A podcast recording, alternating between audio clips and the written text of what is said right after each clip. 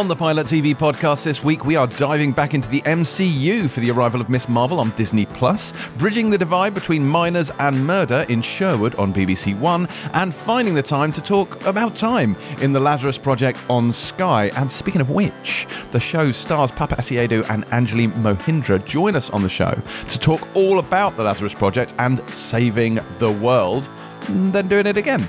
Uh, but that's not all, because we also have the captain of the Enterprise, Christopher Pike, aka Anson Mount, who joins us to talk about the triumphant return of all things Trek and the original Enterprise in Star Trek Strange New Worlds. I'm James Dyer, and welcome to the Pilot TV podcast, your weekly guide to every show that matters, and a podcast that is still trying to recover from seeing new footage from the second seasons of both Warrior Nun and Fate the Winx saga in a single week. Uh, no one, of course, is more excited than my two co hosts, Winx obsessive Boyd Hilton and Pilot TV's very own warrior nun, Beth Webb. I mean, I'll take that knowing absolutely nothing about the show. Which one was Winx again? Winx is the one with the fairies, Boyd. You remember? The magic fairies. You Oh, watched all of it. Yeah, I vaguely You watched the whole series. I know. Yeah, yeah. Oh yeah. The Win- With the fire fairy. Remember Bloom, the fire fairy? Yeah. Oh yeah. I remember. I there you go. yeah, yeah. And then Warrior Nun was that inexplicably Spanish one. oh, I- oh. I mean, we remember Warrior Nun. No, one- no one will ever forget Warrior Nun. Yes, yes. Which looked like a great big Desigual advert. Yes. Oh my God, Desigual. Did we think we discuss did, Desigual yes. originally? The world's worst clothes shop. Yeah. The Spanish Mr. it was, it was quite it was quite a fun show. It's one of these things people were saying like I think I think with Warrior Nun we bought into the concept far more than the execution. We were like, yeah, we're here for this amazing show. Is it amazing? I don't know, but it's about a Warrior Nun. Um, also, Terry was really excited by it, and I think that helped. I suspect Beth will be a little bit more measured. Yeah, yeah. I think so. But other than Warrior Nuns and indeed Warrior Fairies, uh, what have we been watching this week? oh, I'll go. Um, Go on. I I went in on one of Boyd's glowing recommendations and watched Life and Life and Beth. Life After Beth. No, Life After Beth is the zombie film. Life and Life Beth. Yeah, and Life Beth and Beth. is Yeah. the Amy Schumer, uh, very sweet Disney comedy drama, um, which I really enjoyed. I don't know what I've done. I'm going to squash the surprise that, that really came across in that then because I had no doubt in my mind, uh, based on what Bob was saying, it was going to be great. Uh, and it and it just really was. Um, I don't know. I've always had. I really liked Amy Schumer when she kind of came out and broke out, and then I, I sort of squandered a little bit. But I think she's coming back to form now. I think she's found a new voice and is using that in really interesting, fun new ways. Um, there's some really interesting stuff in this kind of childhood flashback narrative, which I actually don't mind. I know we we are collectively very against Hmm. flashbacks and such, but I think it was really, really, really good. Great supporting cast. I do feel like she just wrote in David Byrne so she could hug David Byrne, which I have absolutely no problem with Yeah. whatsoever.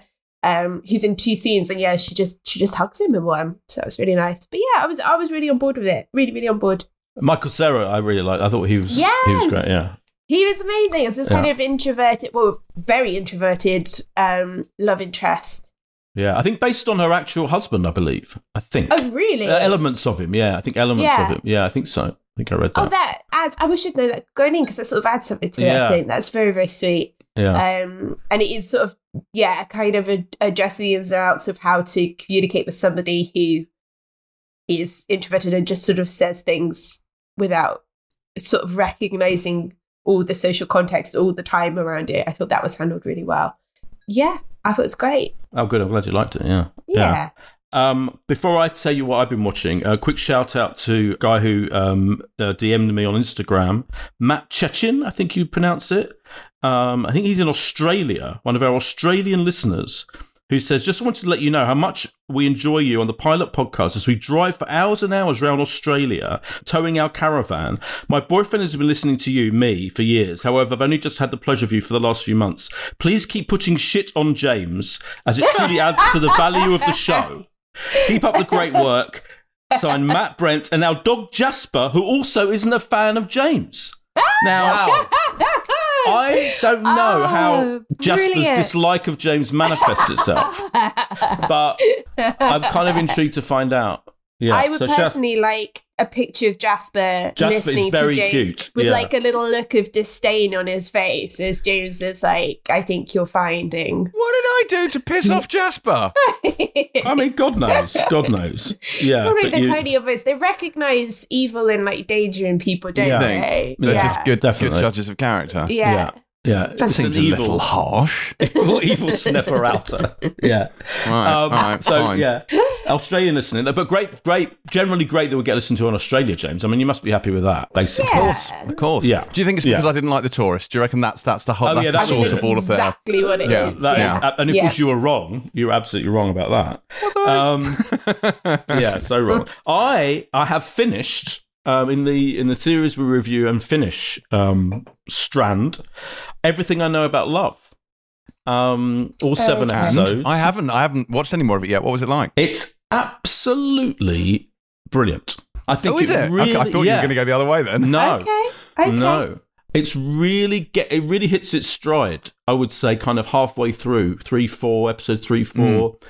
Bel Powley, honestly, and we, we we we touched upon it in the original review, is phenomenal, and um, she Yeah. really has. There's a whole episode where it talks about how she's Jewish. Her character's Jewish, which didn't, didn't really I didn't really realize until I think episode three or four. Bel Powley herself was Jewish because I checked. How? she Um, like she's using Yiddish in the first episode. Is she? Oh yeah, you're right. You're absolutely Yes. right. Thank you. She Good goes, I'm schwitzing in Yes. this like outfit she's wearing. You're absolutely right. Yeah, I mean, people say schwitzing anyway, and you know, so I thought, but yeah, but this is drawn out that um, her because her boyfriend, um, his surname is Smith, and um, her mother realizes instantly that he's not Jewish um, because it's such a such a kind of white Anglo-Saxon name, and is annoyed. And that issue of conflict about the fact that a lot of really traditional Jewish parents don't want their kids to marry out, as the phrase goes, um, they want her to meet a nice Jewish boy, is really interestingly dealt with and gets very emotional. And just her relationship, that central relationship between her and Maggie, played by Emma Appleton, the the um, effectively the Dolly Alderton character, gets hmm. really painfully, brutally honest and kind of difficult as the show goes on. And I really admired the way it didn't soft soap that. It didn't kind of go, oh, you know, their friendship will obviously endure and it's all going to be fine. I mean, I won't spoil it, but it's just the toughness of seeing having your best, your lifelong best friend go off with a guy who you kind of feel is a bit boring and mainstream and you know square, basically, while you're the bohemian, you know, one. That's dealt with so interestingly, and what I really liked about it is it, it makes it quite clear that Bel Powley's character Birdie is her own person and doesn't want to be a sidekick anymore. Like she's felt she's the sidekick all the way through in this relationship, and um, Maggie kind of doesn't really does just doesn't really deal with that fact that she obviously is a sidekick, and it, it just there the whole the whole um, relationship is fascinating. I thought it was absolutely fascinating. Very very I thought very truthful. There's great stuff with the other two main cast members um, and. Uh, Nell and Amara, those characters. Amara's got a whole dance. She's obsessed with becoming a dancer. She's doing a really boring job as like an estate agency or whatever at the same time, and that's really interesting. Um, there's a brilliant episode dealing with the advent of dating apps and how it completely revolutionizes these young women's lives because suddenly, you know, they have access to men in the same, you know, loads and loads of men if they want to get access to them, which they do.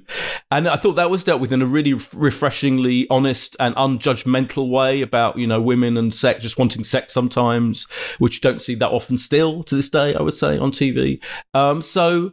I, it's really good. It's really, really good. And and oh, and, and there's even because it touches Dolly Alderton worked on reality TV. She worked on Made in Chelsea, and so there's they create a kind of fake reality show that the character works on, and the insights into making reality TV are really interesting. And that fucking Bell End Street in the terrible hat, of course, disapproves of reality TV in much the same way James does in that kind of patronising, you know, Please don't lump me in with street. Your street. You are the street of this podcast. All you need, James, is a terrible hat, and you will be street.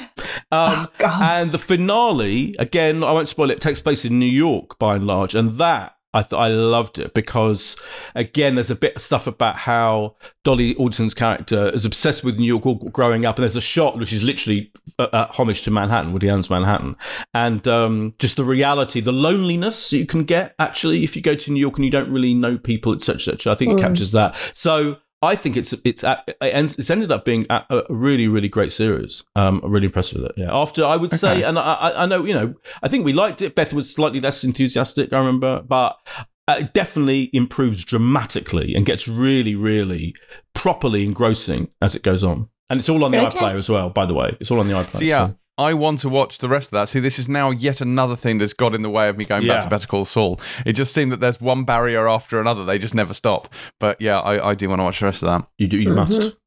I will have a look. Oh my god, and Barry. Oh my oh god. Oh god, yes, Oh Barry. my god. Yeah, of course. Oh my god, Barry, Barry, Barry, Barry, Barry. Have you watched the late, the late, the one from the week Yeah. we're in recording now? Yeah. Oh my Yeah. Absolutely. Yeah. Just astonishing. Absolutely astonishing. And you were not wrong with last week's episode. The first five minutes of that, my jaw dropped, and then Yeah. it just didn't. I just didn't pick it back d- up again. It was just dropping, there. yeah. just kept Jaw on the plummeting floor. through layers of the earth. Yeah. I mean, I still think that is the single best episode of TV this year. I think probably. I'm trying to think of. Hang yeah. on, Oh you my like you got yeah. some negative pushback on this this this spectacular chase of yours, Boyd, from one of Did our uh, listeners who was very Oh, very sure- underwhelmed sure- by sorry, it. What? Oh God! Someone on Twitter having a go. Yeah. I'm, I'm astonished. do you know what? I managed to miss that completely, so I didn't even I didn't even see that. Oh, did you? No, yeah, yeah. Yeah, he Maybe was he was he was expecting a lot, and I don't think Oh found my it. god, some people are so Oh, hard to please, you aren't they? can- Yeah, exactly. Yeah, yeah. It's a bit like you recently. I listened to the um, Empire spoiler special on um, Obi Wan Kenobi, and you, James, were going on about the production values, like it being looking cheap. I'm like, I don't think it looks cheap at all. You're so you're like your standards does. now are like, No, it does. Does it? It does it does. cheap? Which Beth? one were you think it looks talking about? Like, you, You you're talking about this. This was episode three, wasn't it? Yeah. This was the episode three one. Yeah. Yeah.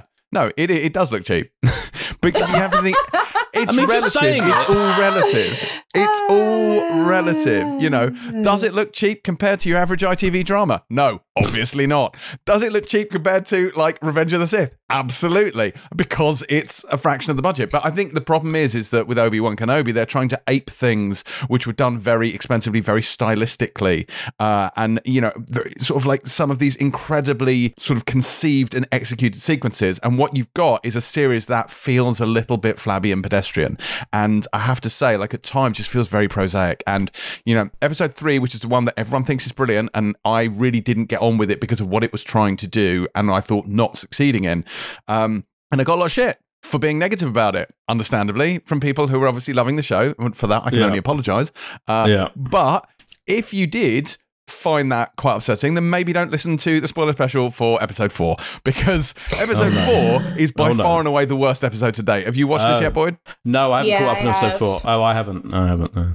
Yeah, Do you Beth, agree, Beth? Go on then. Let's Beth. Let's hear Uh, it. Be positive, Beth. Go on. Do you know what? I've got to say, I do quite agree with you on the third episode. I don't, because there was a lot of hype, but I, I didn't watch it, you know, at eight o'clock on Wednesday morning. So it was like soaking up the hype of it significantly before I got around to watching it. I found it quite sterile and odd um, uh, in terms of like showdowns. Also, just. I don't know. Maybe this is why I'm enjoying shows like Big Boy so much. Is I don't I don't know when TV got so like cruel and harsh like almost unnecessarily so you know there's there's the the big reveal darth vader and that stuff is is fucking cool i'm not going to take that away from the show but where he's drawing out these like civilians and killing them as a way to kind of draw obi-wan and i apologize i am going into spoiler territory i guess but like he, basically there's there's some real nastiness to that episode that i really don't think was needed. And I, I feel like it's just feeding into this this kind of necessity now that big budget shows big sprawling shows have got to be cruel and have these really shocking moments of if not violence like insinuations of violence to be able to kind of keep up with i don't know i guess like game of thrones started off walking dead had all these big sharp abrupt moments and i just feel like it all kind of you know, Stranger Things, you know, the, the the first volume of that, some of that stuff is absolutely horrible. And I really felt like watching Obi Wan that it was trying to really kind of outdo itself in terms of going into a darker, darker place. And I just thought it felt quite unneeded, I guess. Mm. Was my Mm. takeaway from that. So I think I have different qualms to you, perhaps. It's definitely lazy writing. I agree with that. I agree with the fact that you know Darth Vader getting Darth Vader to do that stuff is just a lazy way of showing it he, how he's evil. In case we've forgotten, and and I agree with all the stuff on the spoiler Yeah. special podcast about how the the fight Thank the you, fight between was, was thrown away. I agree with all of that. It was just the production. It was just the um the lavish. I, I felt it did look great. So it was just it was just that was my minor complaint. I did get someone telling me I have to stop mentioning reviewing films as well. Someone had to go at me saying. Um, when, it, when it comes to TV and football, you're usually spot on. I think it's more boy because you're being consistently wrong about films. I think that's Yeah. probably the, the bigger problem there. Thanks. Please keep your film opinions out of the Pilot TV podcast. As we all know, The Rise of Skywalker is a pile of crap. Thank you very much, He's Daniel. not wrong. On, well, me and Ben are going to forge, forge that defense league. But like, so, so I mean, that episode three stuff, like which we're all talking about, the third. I should episode three confuses matters quite. So, so the third, you know, part three of Obi Wan Kenobi, if you will. Uh, you know, a lot, a lot happens in that. A lot of big fan pleasing stuff happens in that. I, my issue with that one was the execution, and that I did feel it. It felt cheap for what it was, if that makes sense. I'm not like saying it felt like it was put together on like a, an old school terrestrial TV budget, but given that what it is, that it's continuing the story of episode three, as in the film episode three, and it's carrying on with these great sort of galaxy altering events, it just felt very small, and that took away from the impact of it. But more for me, I mean, it does come down to the writing, and I don't really want to piss on the chips of the people who are writing these shows or even the directing, because I felt the directing lacked a certain verve, certainly in this fourth episode. So the fourth episode is a, is a jailbreak episode. I won't go into the details. If you want that, listen to the spoiler special podcast. I'm going to try not to repeat myself because we did bang on about this for a good hour or something. But uh, I just, it's just, it it feels like it's a, it's a six episode limited series, so it's not a long thing. It's not like they've got episodes to burn, but it just feels like they're not making the most of the runtime. And I just felt like there was just a lot of meandering around and not really advancing the plot and like why are we here. And like Boba Fett was all this, it was all wheel spinning. The whole series was just like, what are we doing? Where are we going? Why are we here? Why are you wasting my time? And Obi Wan isn't that, but it's getting there because I think the episodes look progressively worse from the very strong first episode. And I felt each one has been more disappointing than the last. So I'm not I'm not loving Obi Wan. I'm still enjoying watching it, but it feels like a missed opportunity to me. Um, and this, yeah, this this fourth episode did not uh, did not set my world on fire, unfortunately. So It's just Mando. It just felt so, so similar to Mando in terms of its kind of contained mission to go through a, a little kind of pocket of a world we already know to get a little kid. mm, It's just like, I've seen this done much better. But Mando was much more v- kind of verve, had much more verve, and it has a Uh, lot of Yeah. verve, but. Uh, Yeah. you know, um, you feel like with Mando that the performances are obviously great, which is fantastic, but it feels like the writing is more pointed and the episodes are constructed with more flair. Like you look at so so there is a sequence in an episode here where it's about darkness and using darkness and light and lightsabers and effects, and it just feels like a shitty knockoff of the Ahsoka episode from season two of Mandalorian. And I was just like that. Now that was exciting and new and fresh and all the things you want. And this just feels a bit tired. And it's a shame. Like I don't know why it's like not living up to its potential. Like it, it's disappointing me because it started so strongly. I think when we reviewed it, we were like, you know, this this is great. Like I'm really excited to see where this goes. And it just feels like it's just gone onto autopilot since then.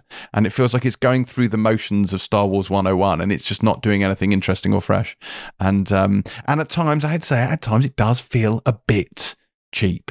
Uh, and it may be unfair to compare an episode of a, of a TV show with, you know, a massive AAA Hollywood event movie, but it's a Hollywood event movie from 20 years ago, you know, and the budgets of these TV shows are not inconsiderable. So I don't know. Is it unfair? You tell me. uh, no, it's not I think. I, you know, yeah. it's, it's quite justified, yeah. oh, I can't believe we've, we've saying James is right about something. Christ. There you go. Thank you. We will leave it there. There we go. I've won over Boyd. I've won over Beth. I just need to win over Jasper the dog, and I'll be absolutely sorted. Uh, what I what I have watched this week, and again, it's one of these things like you go from Obi Wan, and I went from Obi Wan to watching the rest of We Own This City, uh, which I did finish because I couldn't stop watching it, and it's just like it is so slick and it is so compelling, and the performances are great, and the writing is so tight, and you feel like it's got real, you know, it's got a real weight to it. Um, and I, I mean, Jon Bernthal is absolutely hateful all the way through it, but in the best possible way. And it made me feel sad, but I think that's the point of this because it's, you know, it's it's showing sort of like society in decay. But it's a it's a really really good, tight, taut six part series, uh, which is everything that Obi Wan is not.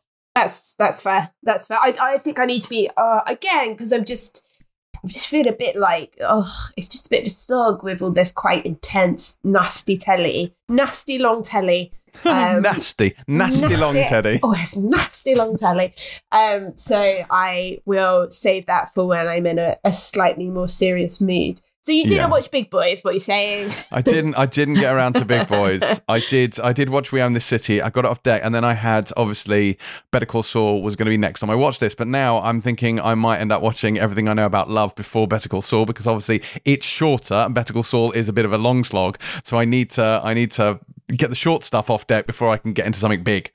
Mm. So it, mm. it, gets delayed once again. Not helped by the fact that I ended up watching Infinity War and Endgame again on the weekend just to prove that I do not have time to watch Jesus TV shows because I'm doing other things. But you know, it felt necessary. I don't know what to tell you. What? Wait a minute. What? Sorry, you, you watched the two three-hour Avengers films? I might have done. Why? God, yeah, oh, it's why? like you know, like um, you know, like every now and then you have to renew your driving license when it's about to expire. I feel like when you work for Empire, like every six months or so, you have to watch Infinity War and Endgame to renew your Empire credentials. So I don't uh, do so, that. So well, you know, you're gonna have to, Beth. Once you've been here for six months, no. that's it. No, just resist. you're coming up on it now. Just resist. It's not happening. I mean, I had to endure Jurassic. I'm, I'm going to make mention the film Jurassic World: Bloody Dominion, which felt like it was three hours long. Right. So, this is, sorry, we're now entering Boyd's. I'm going to slag off a film segment yeah. of the Pilot TV podcast. Yeah. Oh, it was terrible, wasn't it? It's absolutely shockingly awful. I, c- I couldn't possibly. Of course, it was. Uh, yes, I, we will have actually. But we have not recorded it yet. But by the time this goes out, we will have recorded and put out the Empire podcast, where we will have reviewed Jurassic okay. World Dominion in all okay. its underwhelming sorry. glory. Okay. Yeah.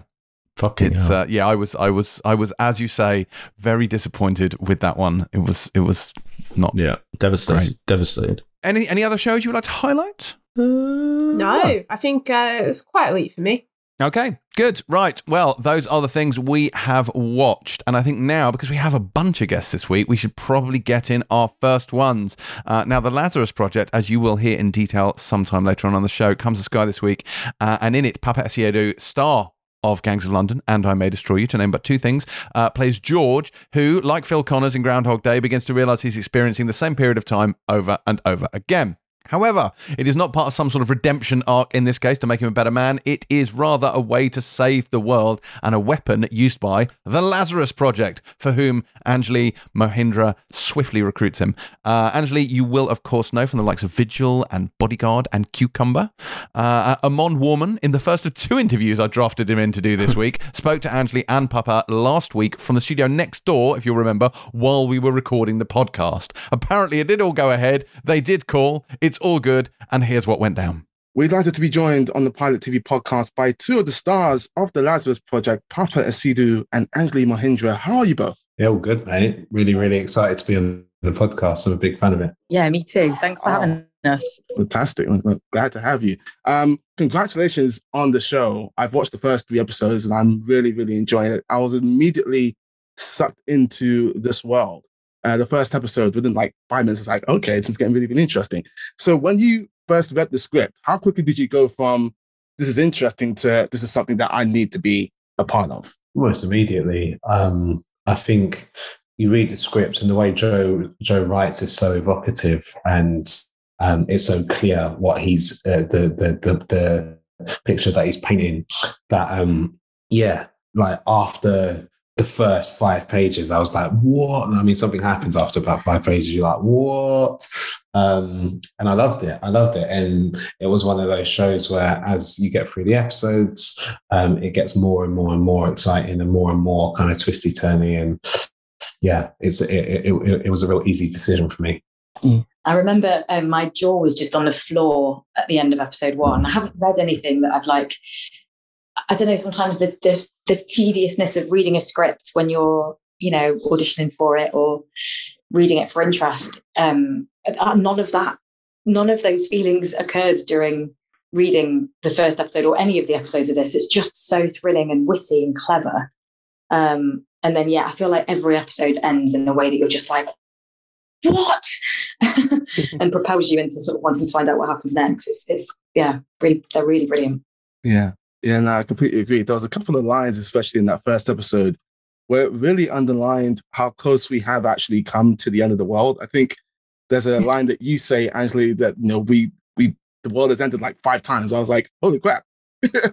was there like lines like that where you're like, oh my goodness, that's actually true?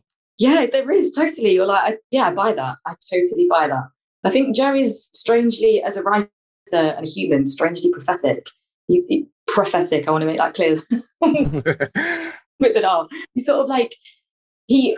I feel like he's he's so smart at predicting what's going to happen, but also ties up all of the you know ties up all of the grey areas in real life and makes sense of them in a way that you're like, yeah, in a parallel universe, that's probably possible.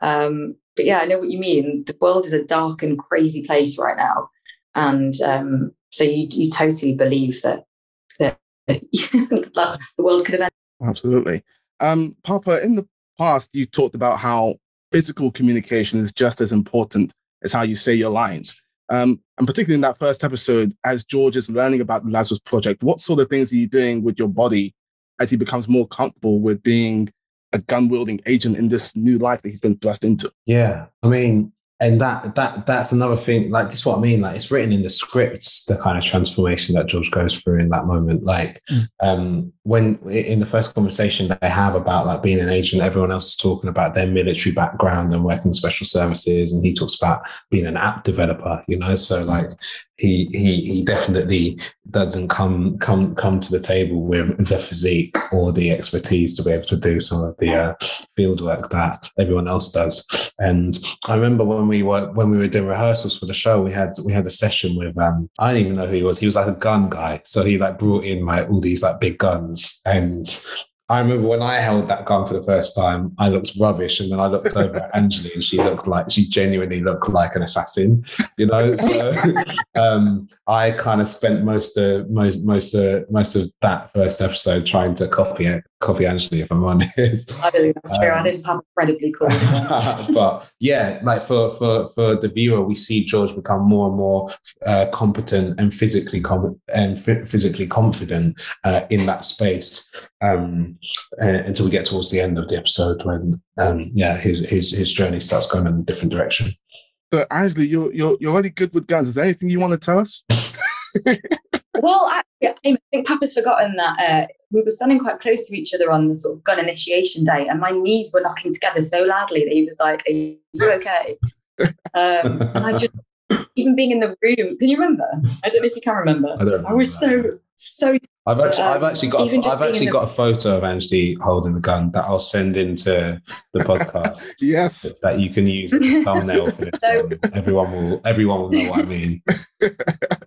Please do. I can't wait to see that. When they tried to take the gun back off me at the end, I, I wouldn't let go. There was something quite, was something quite powerful about having it, and the thrill of um, I don't know, the thrill of the noise as well. Uh, obviously, we're not shooting at anything, we're just shooting blanks, but the thrill of the sound, you being responsible for a sound like that. I'm quite a mouse in, in my normal life. So there was something quite nice about, yeah, mm-hmm. about the power. I sound awful. I sound like an awful human being. yeah, I get it. I get it. Um, so, Anjali, I know that you've spoken in the past about how you read the script as many times as you can and then you ask questions about your character. That's part of your process.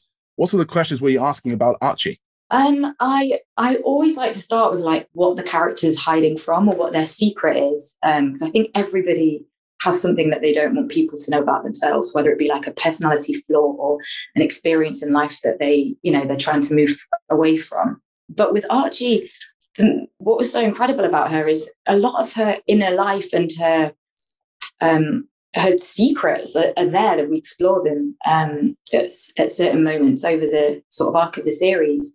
Um, but for me, it was trying to understand her, like her unwavering desire to commit herself to the greater good, even when there's times in her life that the Lazarus Project um, has compromised some of her own relationships or compromised the people that she loves the most. She still plows forward um, with such dedication but it's also really funny and witty and trying to work out sort of that she uses her humor as a mask and um, a sort of stab vest um, I think I think she's someone that can't spend a lot of time by herself.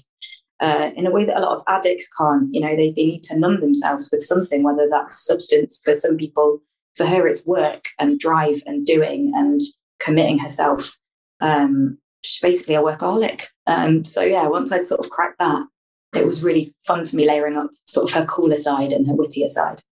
Absolutely, and all of that definitely comes through. So you do, you both do that individual prep. What conversations were you having with each other about the dynamic between your characters once you guys were cast and once you guys were in the thick of it? You know what? Me and Anne spent uh, spent a a lot of time. we spent a lot of time chatting about our characters. We'd like often go for like coffee. We were shooting in in in um in Cardiff in in, in Newquay in what were we shooting Newport.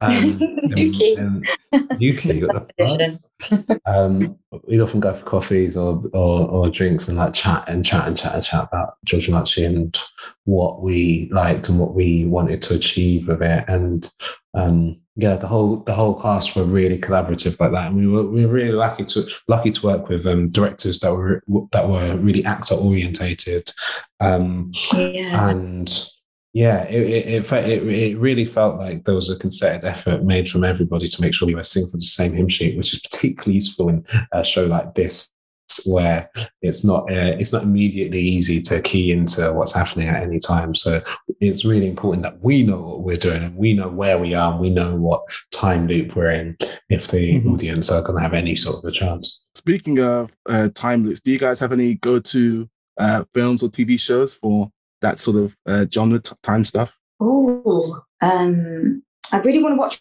Russian Doll. Actually, I haven't seen much of it, but apparently that's is that a bit of a time traveling show? Happy you were saying for. It's ki- it's kind of like a, a it's it's a it's a time resetting show, right? Do Right. you call it that rather than time travel? I, I haven't seen the Russian Doll, so I You haven't seen it? I'm sorry. I was, I was like, is anybody gonna join me on it? Um, I've seen I've seen the first series of that, and it's brilliant. And Natasha Lyonne is unbelievable in it. And yeah, the, the, it's really mind bending. The kind of um, uh, repeated motifs.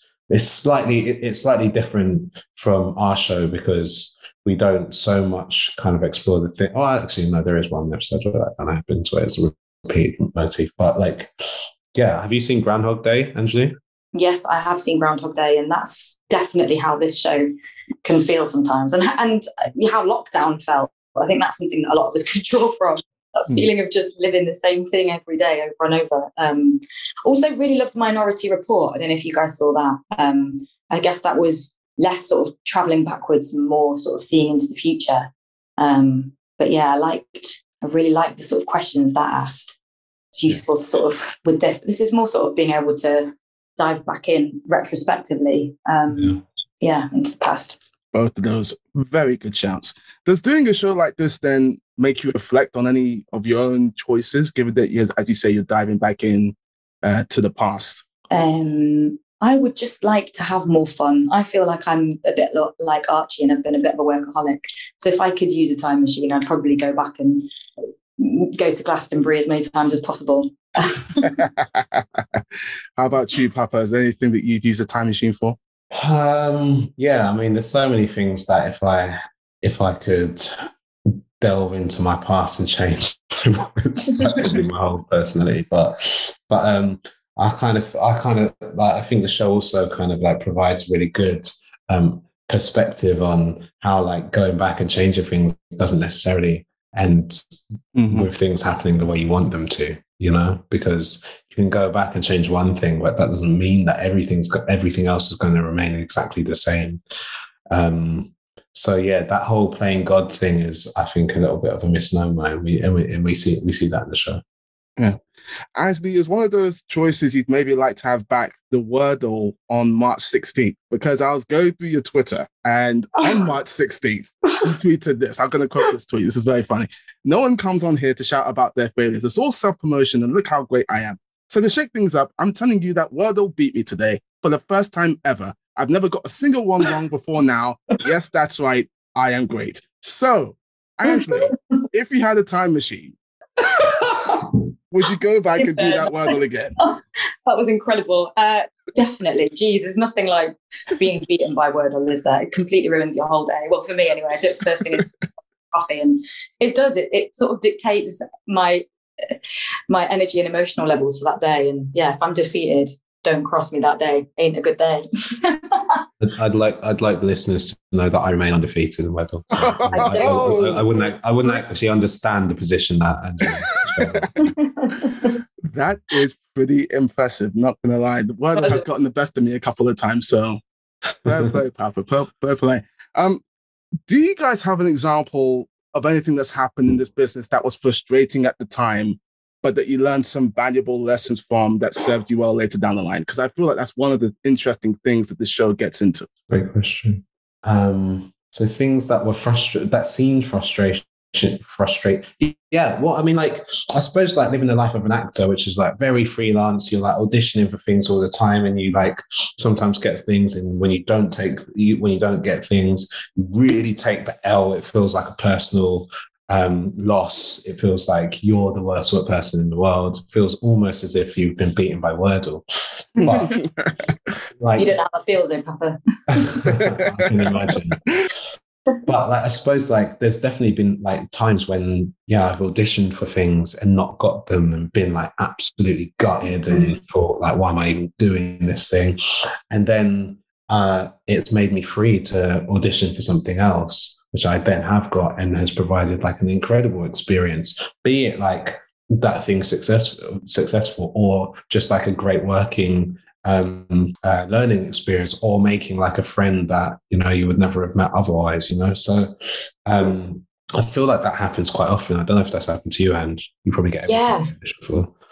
Yeah, definitely, definitely, definitely. Um, and not even just with like jobs, just life. Sometimes a door will close and then another one will open, and when you look back, you're like, oh, I, I definitely went down the left of that fork in the road that I, I wouldn't have done, and it's led to all these amazing things. Life, the randomness of life, really bugs me. Like, um, I think I, me and you discussed this on one of our many sort of like massive philosophical chats when we were filming in Cardiff, Paapa. But like, that, that we're constantly making choices that inches in a certain direction and then you end up two miles too far to the right than where you could have been if you changed something out sooner that that stuff is that stuff is what keeps me up at night um uh but there's i think there's a joy in that there's a there's a joy in each decision leading to a whole new branch of other decisions and um yeah and so i feel like that's the the the, the most useful way of not living in regret is realizing that um yeah your path is ever evolving. Love that. I'm gonna get I'm gonna get that written on my mood board. Love that quote. Um, so one of the things that I really liked about this show, and we see it in Groundhog Day as well, is that you get to learn new skills and then gain the time back that it took to gain those new skills. Um, and you know, Paapa, you're talking about uh, learning how to use a gun earlier, and I'm guessing that's one of the new things that you learned. If you could go back and you know learn a new skill and then gain that time back, is any particular skill that you'd like to explore next? um maybe like a language like Mm. I'm like all right at like a few languages, but I'm not good at any of them. And whenever I see someone who is like just like chatting and then very quickly switches into something else, I'm like, yo, that's like a superpower. So Yes, I'd love I'd love to be able to just like very, very low key drop like Japanese on like Anjali one day in like a sushi restaurant and just be like, oh yeah, it's just one of those things I've got. Sorry. My party bit. How about you, Anjali? Oh, I think languages as well. Really, really like. Um, I, I'm. I love going to Mexico a lot. It's one of my favorite places uh, to visit, and I think, well, I get mistaken for um, for being Spanish quite a lot. So people chat to me, and then I will obviously use use my very clumsy Spanish or sort of say something in English, and they look so disappointed. Um, so I would just love to be able to, yeah, chat back. So Spanish is is on my um, is on my list. Um, Paapa, the next show that I believe we're going to see you in, you could use uh, gun skills because I think it's Gangs of London season two, which I'm very excited about. Uh, what can we expect from your character, Alex, on the second season? Uh, well, he's still there. He- yes. he, he, he's one of the few guys who managed to survive series one. Um, yeah, we, hmm, what am I allowed to say? We basically pick up from um, the end of series one about a year later. Um, Alex is in charge of like a major um, organization within the world, but it's kind of like haunted by what ha- uh, by by by things that happened at the end of series one. So yeah, we kind of see him trying to come to terms with come trying to come to terms with that.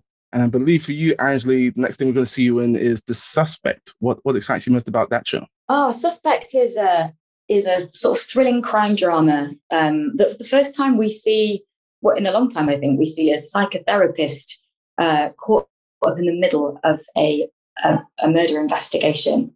Uh, I play a character called D.S. Ria Davy, who is uh, a brilliant, sort of forthright, hotshot um, police officer who has found herself working in murder, which is actually not where she wanted to be, but it's sort of a stepping stone for her to move on um, up the ranks. But she forms a unlikely partnership with uh, Di Vincent Ruiz, who is played by the incredible Sean Parks, uh, who was just one of my favourite people, but also an extraordinary actor. Um, it was a lot of fun working with him. He's a uh, he's one of those people that you you sort of learn from. You learn how to live life better and learn how to sort of. I felt myself like my raising my acting game um, with him. So yeah, I feel like I've worked with some extraordinary people okay. uh, this past year, including Paapa and um, and the rest of the Lazarus cast. So, yeah, so I'll take that. what did you say? But you never usually say that, so I'll take that.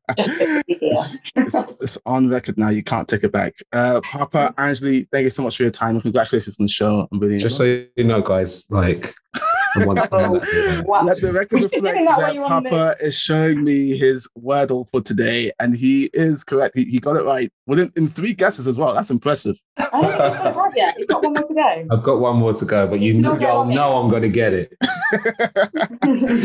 Actually, you need to up your wordle game. Oh, I'm doing it right now. awesome, awesome. D- DM me your results. I want to see. I, I need proof. They're there. They're there. Guys, thank oh, you so much for your time. It's been a pleasure. All right, thank you, Eamon. Thank you. That was Paapa Essiedu and Anjali Mohindra. And I think it's time for news. We're going to skip the listener question this week because we have two guests and a lot to get through and only a limited amount of time. So, uh, shall we talk news? And where better, of course, to start than Warrior Nun and Fate the Winx Saga? So, or rather, more broadly, the fact that Netflix had a a to do, didn't they? An event. They had a thing. They did some stuff. They showed some stuff. They showed a lot of stuff, not they, some stuff. They showed so much stuff. What were your favourite things, Beth? What did you like the most? I couldn't tell you. It was there was so much. What was there? I'm going through now. You you say what you liked. well, so there was footage from Fate the Winx Saga where we saw the arrival of a new character. Uh, it, I must admit, it wasn't the most incendiary footage in the world, but I was like, oh, good. I'm glad they're still doing this because I was, and I I'm I'm at this sort of weird thing where I'm wondering whether my love for Fate the Winx Saga, and I'm perfectly willing to accept this, might have been born of some kind of lockdown mania, whereby I hadn't seen other humans or been out the house house in a long period of time. And then Fate the Winx Saga came on. I was like, this is the greatest show that's ever existed. and I'm going to watch it again and be like, oh God, what am I talking about? This is dreadful. So that could happen. Um, but we also got the trailer for season two of Warrior Nun, and I had forgotten that ended on a massive cliffhanger. You know, with the the, the people who were cl- good guys but were clearly bad guys turned out to be bad guys, and then the end of the world and the demons oh, cool. and the things. I'm not watching that. Then that's fine. Yeah, it's it's it, there's lots of stuff going on, but uh, I'm I'm pleased to see the Warrior Nun back on, uh, and I'm looking forward to getting back into that. I've got to be honest. Boy, did you like the trailer? Yes, yes. I mean, uh, yeah. I also forgot um, everything about it pretty much. All I remember about about that whole show is how kind of kitsch and ludicrous it was. So I was definitely reminded about that. It was how desigual it was. Exactly. Yeah, it is the desigual of television.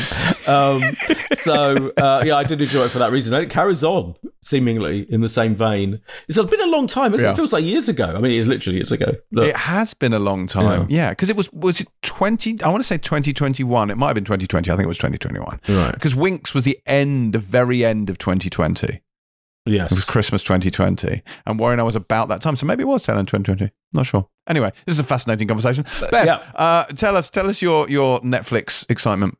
Uh, I'm going through it now. We, there was a collective excitement amongst the Empire scene for 1899, which looks like Twin Peaks on a ship.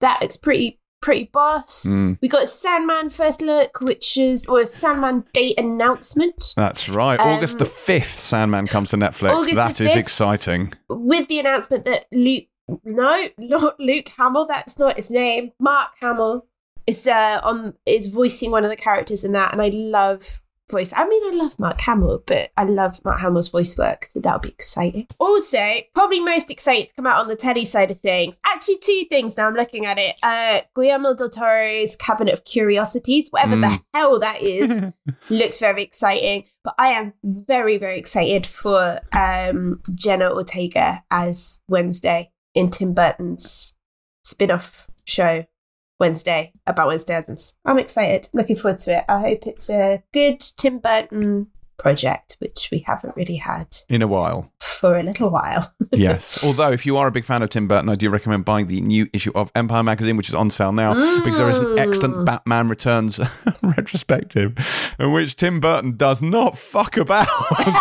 uh, the uh, the issue of Bat Nipples is brought up, and his response is quite fruity. So I would uh, highly recommend that you read that if you get the chance. Uh, what else came out of the Netflix thing? There was some Duffer Brothers information where they were talking about Stranger Things season five. We haven't seen the rest of season four yet, but apparently they are looking at a time jump for season five. It's like, yeah, no shit, they're all going to Yeah. be middle aged by the time this comes out. Um, but they mentioned that obviously, ideally, they would have shot four and five back to back. That would have made the most sense, but they didn't. So, and they're still in the writing phases. So, you know. That's because they were too busy making two and a half hour episodes. I mean, come on. Uh, full Yeah, Well, exactly. yes, I, I, I, you know, we've been getting a decent amount of bang for our buck, I would say, Yeah. from. Uh, it's from weird Stranger to think, Things this isn't it? Because so- when when they first announced the the split, the two different um, volumes of this series, I was thinking, oh, that's going to be annoying because you're going to get to episode seven of this lot, and then you have to the huge rate. But of course, the last two episodes arrive the first of July, which is like in a couple of weeks' time, practically. So yeah, you don't have long yeah. to wait to those really Oh, fucking yeah. epic last two episodes. Yeah, Beth in particular will be clearing her schedule for Yes. those two and a half hours an episode. Yes. Beth, well, Yes. for the last one anyway. Uh, I might live tweet. I'll do it. Yeah, do it. the, the two and a half hours. We should have a special two and a half hour um, podcast to commemorate the two and a half hour episode. Um, yeah. Do you know what I did? I, I, I don't really respond to many tweets, so I'm sorry. But one that did make me laugh was, was somebody tweeting in to say that they love that the podcast is now over two and a oh, half Oh, yeah. hours because Yeah. it largely consists of me complaining about how things are too fucking long. Yeah. it's Not a fair point. It's, It's a fair. fair point. Yeah, It's not yeah. unfair. What else happened this week? We had, I think, a date for Tales of the Walking Dead. I'm sure you're both extremely Oh, excited to could hear not give a shit. that that's coming to could not give a AMC in the States on the 21st of August. Uh, I don't know when it's coming out over here. It might be the same date. Who knows? Uh, but that's the kind of anthology type thing. You did miss out the most exciting thing about the whole Netflix geek, geeks thing, which which was that the Oh, did um, I? What? Yes, the Midnight Club um, thing. The ne- the next show from Mike Flanagan of Yes, Midnight yes, Mass. that's right. I did. because he is the creator of the best things ever on Netflix, pretty much, apart from the OA. Um, so Apart from the OA. apart from the OA, and they did have Rahul Kohli introduce um, the Midnight Club, and and that the fact that it's kind of another horror series, and that teaser showing um, it's like a group of teens it seems to be built around. Um, so and just the whole idea of another Mike Flanagan epic horror film horror series on Netflix um, looks incredibly exciting. Yes, so that was the other thing that you missed. Carry on. Yeah, I would say you mentioned the OA there, so I should obviously point out, Boyd, that we had a message from one of our listeners. This, is obviously, we're not doing a listener question, but he he asked the slightly slightly pointed question: Have you ever had a show recommended to you by a few people of whose opinions you respect, just for that show to turn out to be a giant pile of shit? And he follows up by saying, "For me, it was the OA." Oh. He said, "I've listened to Boyd and James bang on for Oh. ages about how amazing it is, again and again. Finally decided to watch it, and it was pretty mediocre." He says. First season was okay, but the second was just nonsensical from start Yeah. to finish. The OA, more like be okay. Oh. Hey, there you go. There we go. Wow, very good. I mean, I've heard it He called a wasn't lot of impressed. things, but mediocre is. I mean, you either, I can see people not like not going along with the whole ridiculousness of it, but it's yeah, Yeah. mediocre. I don't know. Feels like it's like a it's like a, a five star or a one star. Yeah, star. right. I don't know how you fall in between. No, like it no. feels like a, a love or hate thing. No, Uh, but sure, you know. Paddy each their own. Gibson. Uh, Bet I, Jasper the dog fucking hates it as well. I bet Paddy Um, Gibson of the OA fame is, of course, in season two of Shadow and Bone, which was also mentioned on the Netflix thing. Yeah, see, I liked Shadow and Bone. I, I know. know. I was the only one who watched it all, but I liked I know it. you did, yeah. But I'm now more excited that he's in it. Yeah, yeah, no, he's good, and I would like, I will watch season two of that, which is more than can be said for Lock and Key, which I didn't watch the second season of, uh, nor I suspect at this point will I watch the third season. But you know, What are you going to do? Um, speaking of third seasons, Ted Lasso is apparently wrapping up with the third season. Yeah. Uh, this apparently that was always meant to be the case. It was always kind of conceived as a three season thing, so they say. Whether or not that's true, I don't know. But uh, that's sad. The, the way this show is evolving, it's probably going to be a fucking science fiction fantasy by the end of the third season. we've gone from half hour sitcom to hour long, slightly surreal tragedy drama. Uh, so I don't know what this one's going to be. Who's to say? Who's, Who's to say? to say, indeed? I think it's a wise choice there. I hope they do actually just Quit while they're ahead. quit while they're ahead. Exactly. Yeah. Exactly. Um, a first look I was really excited by this week is the Prime Video serialized take on a League of Their Own, which is Yeah. oh, James, try and try and Yeah. hold down your excitement. No, no, no. I genuinely, Yeah. I genuinely like A League of Their Own. It's a great film.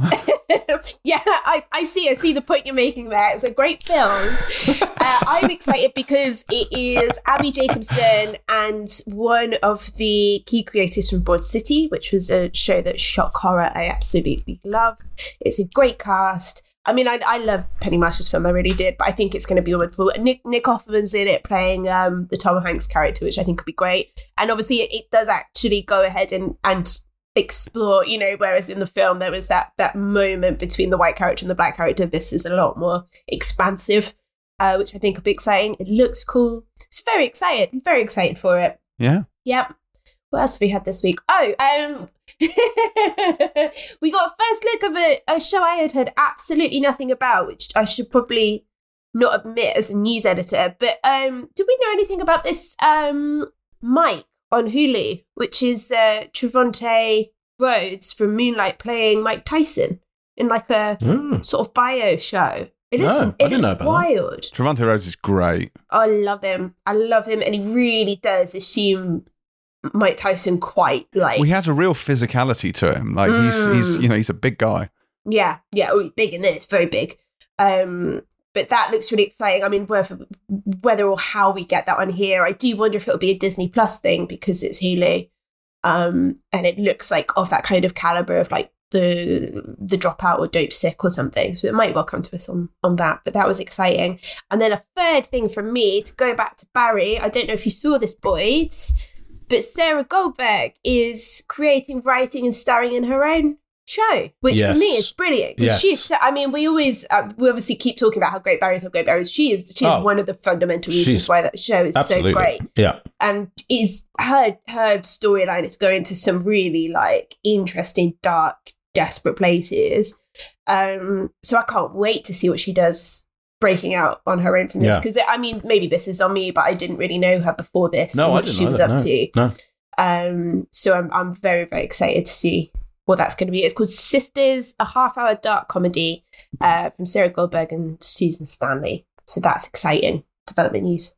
That is interesting. If we are talking about exciting things, we mentioned the new issue of Empire recently. I should probably, you know, drop in a small thing, and that's we have the world exclusive on the Lord of the Rings, The Rings of Power, the new Amazon Lord of the Rings oh show. yeah. Uh, and it is all over the mag. We've got images, we've got interviews, we've got three different covers, which includes Harfoots dwarves and elves, specifically Galadriel, with a great big fuck off sword. Uh, yeah, it's it's. I'm getting more excited about this show as it goes. Like it's Yeah. it's it looks. I mean, no expense has quite literally been spared on this series, uh, and it looks pretty fucking epic. So yeah. Uh, there's, there's a ton. I'm not going to spoil any of it, but there is a ton of stuff in there. You know, Selene Henry's in it for God's sake.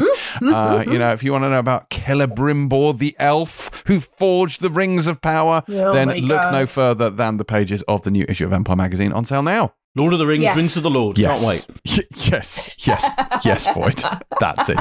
Do you have any news to offer, Boyd, or was that your contribution? No, I have very important news. So Phelpsy news. Okay. Broke this Okay. morning. Did Sarah it? Phelps, yeah, friend of the pod, guest of the pod, legend, one of the greatest TV writers of our time, has a new project coming soon. Filming has begun on The Sixth Commandment, a four part true crime drama which tells the story of um, Peter Farquhar and Anne Moore Martin, who are in the village of Maids Moreton in Buckinghamshire. And their lives were invaded. I don't know if you remember this story. It was a really disturbing story by a young student called Ben Field, and he ba- and, and and I mean he's you know he's he's been convicted now, but um, uh, uh, Peter Farquhar was murdered, and the cast is incredible. Timothy Spall, Anne Reid.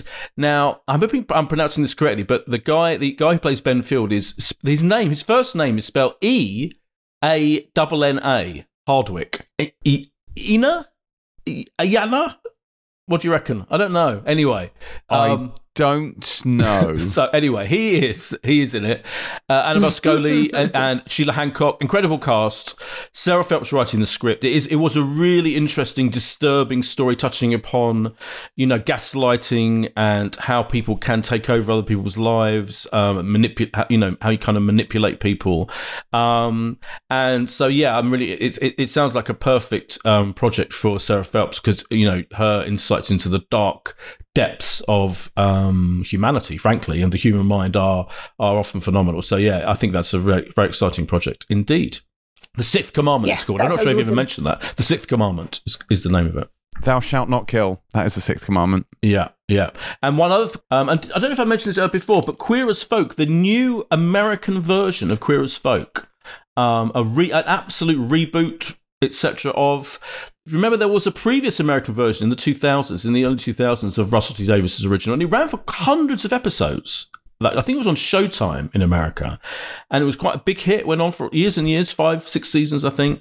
Now it's back, and the first, the early reviews. I was looking at the reviews yesterday. Arrives on StarzPlay. Now this is a classic, right? This show, as Folk, the new as Folk, is made for Peacock in America, and even though we've got Peacock here via our Sky um, platform, this is going to be on StarzPlay. Hey, who knows? Yeah. Who knows why? Yeah. Eh, fuck knows In why. two weeks. In two weeks. So yeah, it starts on the first of July. I think it drops. Yeah. So we may or may not review it, but the early um, word on it is that it's excellent, and Russell T Davies absolutely approves of the whole thing and thinks it's fantastic. Okay. Awesome. Well, I think that is it then for news, and probably time for our second guest. Anson Mount, of course, uh, may have been someone you first saw opposite Britney Spears in 2002's Crossroads, but he has since become far better known as Hell on Wheels Cullen Bohannon. Uh, excellent show that. Uh, as the Inhumans Black Bolt. Less excellent show that. Uh, and more recently as Captain Christopher Pike in season two of Star Trek Discovery. And now, obviously, the spin off show Star Trek Strange New Worlds, which drops on Paramount Plus here in the UK next week, along with checks records almost every other show in existence. Uh, now, I very much wanted to geek out on all things Trek with Anson Mount myself, but I was away when this one took place. So I beamed a Mon down to take my place and to boldly go where I would have gone before. We're delighted to be joined on the Pilot TV podcast by the star of Star Trek Strange New Worlds, Captain Pike himself, Mr. Anson Mount. Uh, congratulations on the show. I've seen the first few episodes and I'm really, really enjoying it. It's great to see you back in the chair again.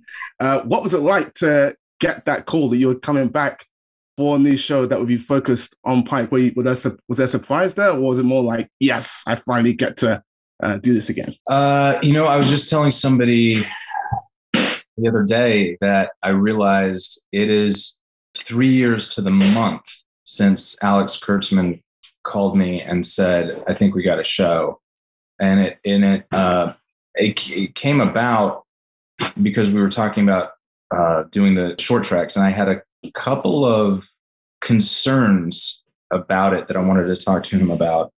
And he was like, you know what? Let me think about it. Let me call you back. And he called me back like the next day and said, I think we've we've got a show. But apparently he and Akiva had been talking about developing something around Pike from uh, before I was cast, which I'm glad they didn't tell me that.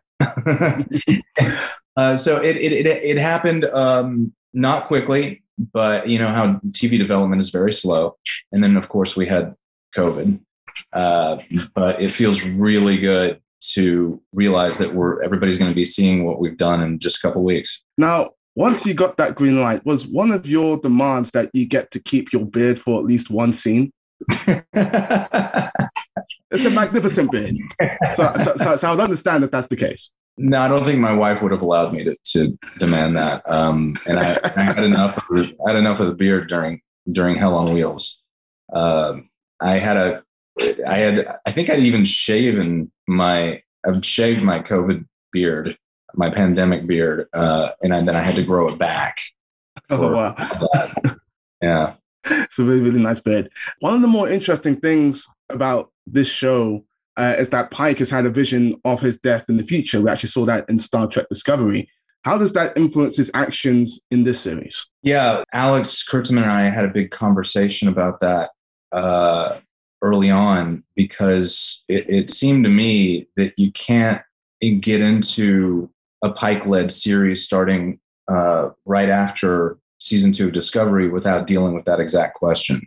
What what is it? What would it do to a person to to know their future? Um, and and how will that uh, how will that affect them going forward?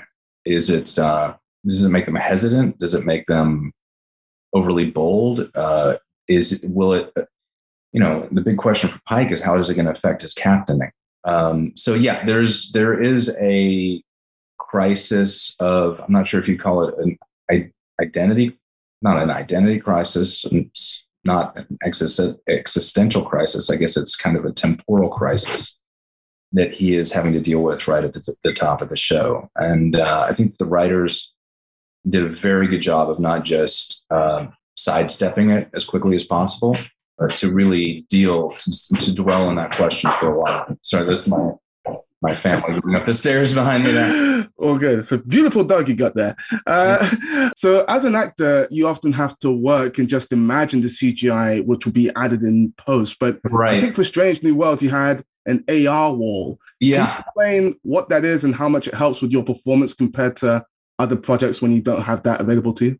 Yeah, it's pretty wild. I, I'd say the majority of people know and understand green screen technology so this is really the the uh, this is the next uh, step in that technology. It's not even a step; it's a leap. So imagine, if you will, walking into a very large sound stage, which is basically a giant black box theater, right? And there, the walls are curved, and you you sort of the first thing you walk when you walk in you see the back of this wall and it's a you, it's a series of networked high definition screens thousands. And then you walk around that and into the space and you, you walk into the cg environment that's already been created before we're shooting the, the scene. Usually with green screen technology you're shooting on a green screen all you see is a green screen you have to imagine the environment the the the cgi artists make it later this one we make it before, and we're working in the the space that we're portraying, as well as not just the walls but the ceiling. And it's uh, it's it's a crazy piece of technology. Uh, really changes the game. The what you end up getting is more interactivity between the performers on the stage and the CG environment itself, because suddenly you have not just a background you have you have a space. And it's uh it, it's it, it takes some getting used to because everything everything makes sense to the camera lens. So when the camera moves you know the the the background is will move and is layered in such a way to make it look like the objects in the screen are as far away as you want them to look so when the camera moves the background so mm. you have an as an actor have very prepared that the entire world is shifting and how to deal with that. Uh, yeah, it's it and it look. I've seen the product. You've seen the product. Right. It looks. Right. I mean, obviously, in a very large part of episode two, you saw us working on them yeah. on that stage. No, it looks incredible.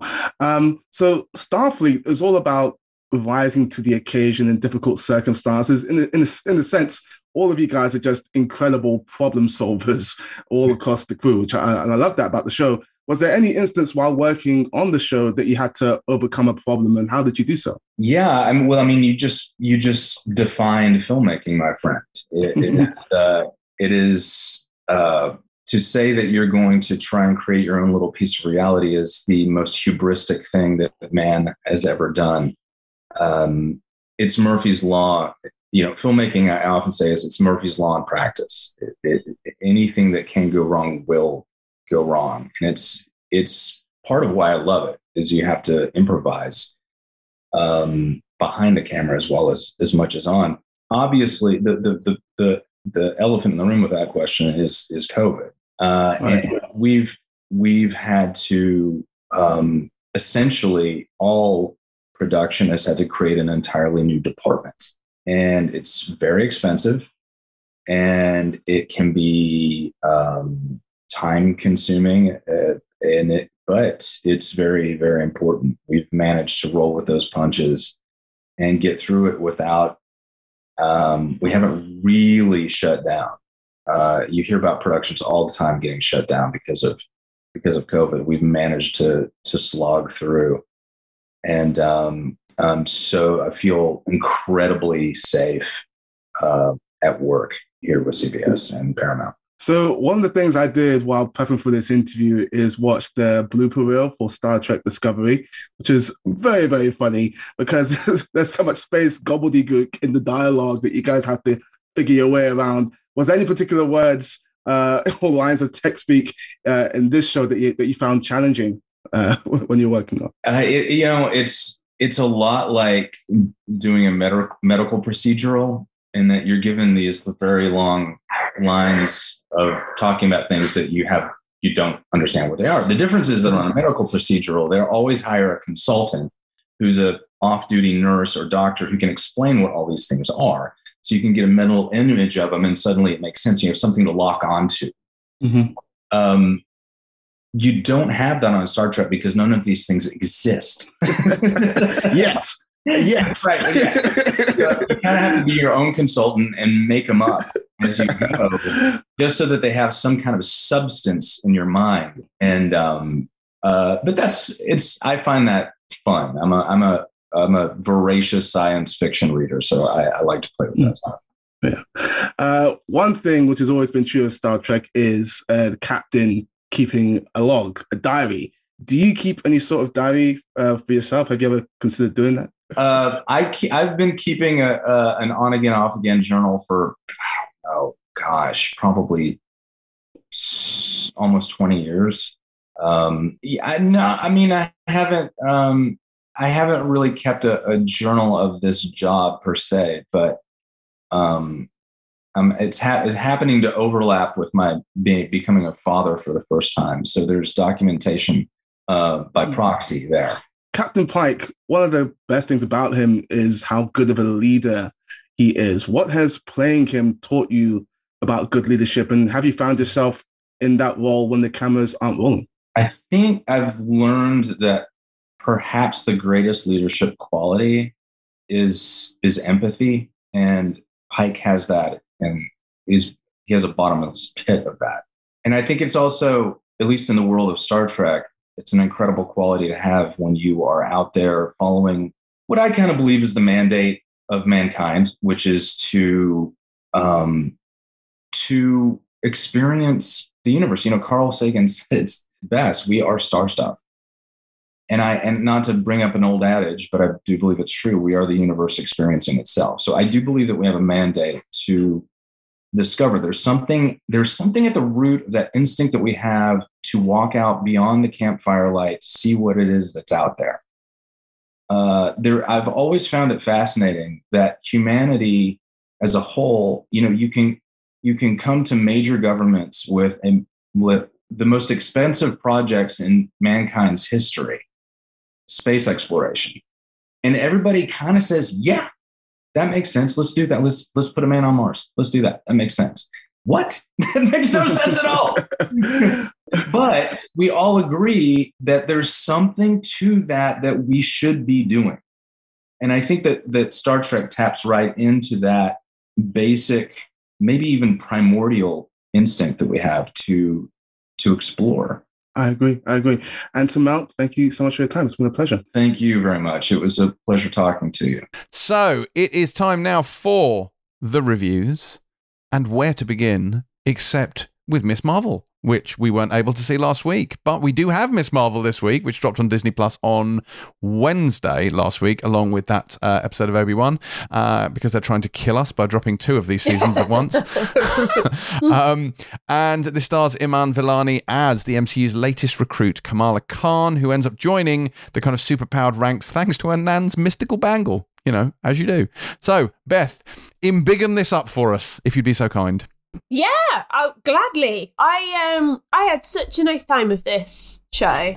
Just such a nice time. Hmm. And I've told you, I've I've just got a real appreciation for nice nice over nasty at the moment. No one got tortured. No one got disemboweled. no one died horribly. No one's eyeballs exploded while levitating above their loved ones. You know, over the course of like a four-hour episode.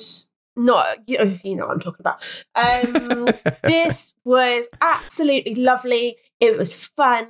It was vibrant. It was just unashamedly sweet and sentimental. And I had a lot of fun watching it. I've said before, and I know this this probably irks a lot of like proper Marvel fans, but I have I have a much better time with the shows than I do the films. I like that they can be bold and uh, Boyd. I like can be bold, Bold, and ambitious. and uh, they can be ambitious and they can do fun stuff with tone and format and get away with it whereas you know the, the films have to take themselves a little bit more seriously a lot of the time um, and this just gets to be the kind of show i used to watch as part of like live and kicking on a saturday morning you know that's the kind of thing that as a kid i would have absolutely loved and as a grown-up i still do. And i think a large part the look and feel of the show is really fun. Um they do some really like i guess it is quite gimmicky some of the way that they kind of externalize like whatsapp conversations or you know they do it in quite fun sort of neon ways but i really like the heightened world that they've created for kamala khan so she's um a new jersey native um living as part of this like tight-knit uh family which comes with all the the problems of being a tight knit family and all the, the perks as well. Um, and she, you know, idolizes Carol Carol Danvers, Captain Marvel, of course. Um, and that's kind of her escape from reality where she's, you know, kind of on the outskirts of her high school kind of community and she's you know just not really fitting in she's very conflicted over what she wants to do who she wants to be but through this you know the, the the poster girl on her wall she gets to kind of escape and and be somebody that she wants to be and and i'm really here for that as well. Um it looks great. Yeah the casting is great. So iman vellani um who hasn't been in anything before to my knowledge is just great. She's very sweet. I really like that she's not very polished as a performer which isn't a slight tool. I like I really like that she's sort of quite mumbly and um, kind of ambles along and has like quite nice comedic timing, but she is, you know, it comes across that she's quite nervous and um, you know, it, it just suits her character very well. Um, so yeah, really, really on board. Loved it. Lo- I'm, I'm excited to see where it goes. It does skew quite young, I will say. Um, but uh, where's the where's the harm in that? You know, I think it's yeah, joyful and and sometimes a little bit silly, and it looks really nice. And yeah, I like it a lot. Boyd. Well, as I've kind of indicated on uh, on WhatsApp messages, I was I was frankly dreading this. I don't know why I was dreading it so much. Yeah, I but think, you were like, why are we reviewing this? Isn't it for kids? yeah, that's what I said. I said, isn't it for kids? You know.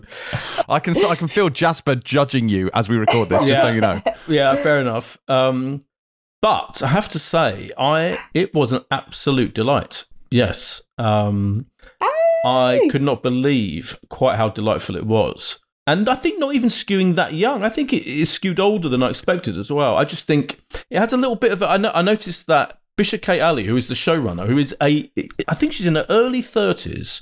She's a British Pakistani. She was a stand up. I think she worked in the Hmm. writers' room on sex education. I feel there's a sex education y tone to it sometimes, a little bit. Like there is, there are scenes in the school.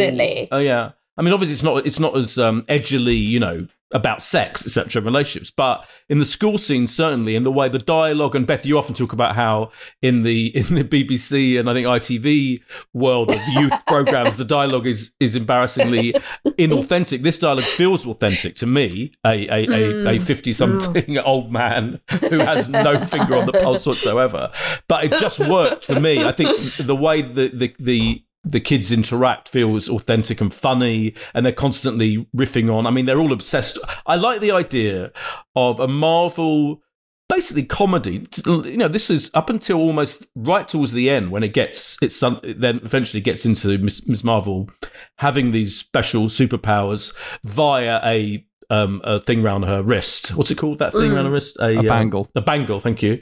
Um, up until then, it's pretty much a comedy about you know a young American Pakistani girl growing up in a fa- family and the conflict between them and her and her best mate and and it was great. I loved it. I mean. I could have just done with that. I don't need the whole superhero, her becoming a superhero with a bangle, with a magic bangle element. I would just be happy with her and the best mate and negotiating, you know, the traditions of her family and her wanting to be a Marvel fan and all the fandom stuff. I thought I loved all that. Um, I just thought it was really engaging, really sparkily directed. Um, Yes. You know, as opposed to, of course, Obi Wan Kenobi. I mean, Yes. the difference could not be more greater, could it? This is like Yes. full of vigor and vim, and it's fresh and it's colourful. Literally, there's animated bits, which I've seen. You know, I know Oh, that you've seen that. before. There's, the animated bits have been in loads of different shows going back years. But I thought the way they utilised all that was really clever and effective. I believed it. It felt authentic, and um, the ca- the characters felt real. Massive shout out, by the way, to I think to Marvel because people do judge um, them for various creative decisions, but to give Bisha K. Ali, who is you know a young British um, talent, free reign to do this show and to depict a Muslim family in America, um, etc. And in, in, it's fantastic. I think it's brilliant that you know the gatekeepers, if you like, have allowed her in and given her this show to run. What an incredible responsibility! And I think she's done she's done a brilliant job. From the, we only, I've only seen the first episode, but I think that all of that is fantastic because they do get a bad rep. I think from people who don't necessarily actually watch the stuff, you know, um, and not Yeah. everything not everything that Marvel does is good, and it's some of it's terrible. Doctor Strange film recently, um, etc. but but this is like a shining example to me, actually, of what can be done in the in the MCU and in in in, in and in this t and it makes the whole TV offshoot. It makes Disney Plus's Marvel world completely val- validates that for me because this is something that I think you probably wouldn't get as a big film. It's too much of a risk to put this, you know, to do a kind of two two hour film of this, but it works brilliantly as a TV show and very slickly, beautifully made. This doesn't feel in any way cheap to use, you know, James's No, current obsession. it doesn't. This does feel expensive and and lavish as much as it needs to be. Mm. Doesn't it's not over the top, but just you know, it's very very snazzy. I would use that word Yeah. and engaging. So I'm loving it. I could not believe how much I liked the show. I was absolutely stunned. I stunned myself. Why are we reviewing this? Isn't it for kids? Just, What can just I going say? back to that. I just can going back only to that. apologise for being ignorant, bellend. But at least I admit when I'm wrong. I mean, oh, if I'm ever wrong, Boyd, I absolutely will do that. Hmm. Um, no, yeah, I mean you're, you're both absolutely right. It's it's it's lovely, and I think it's you know, is it fair to compare it to Obi Wan Kenobi? Possibly not, but I'm going to do it anyway. And I think it is. It's everything that's missing from Obi Wan Kenobi because um, the thing with this is it's not. This certainly the first episode. Like I've seen the first two.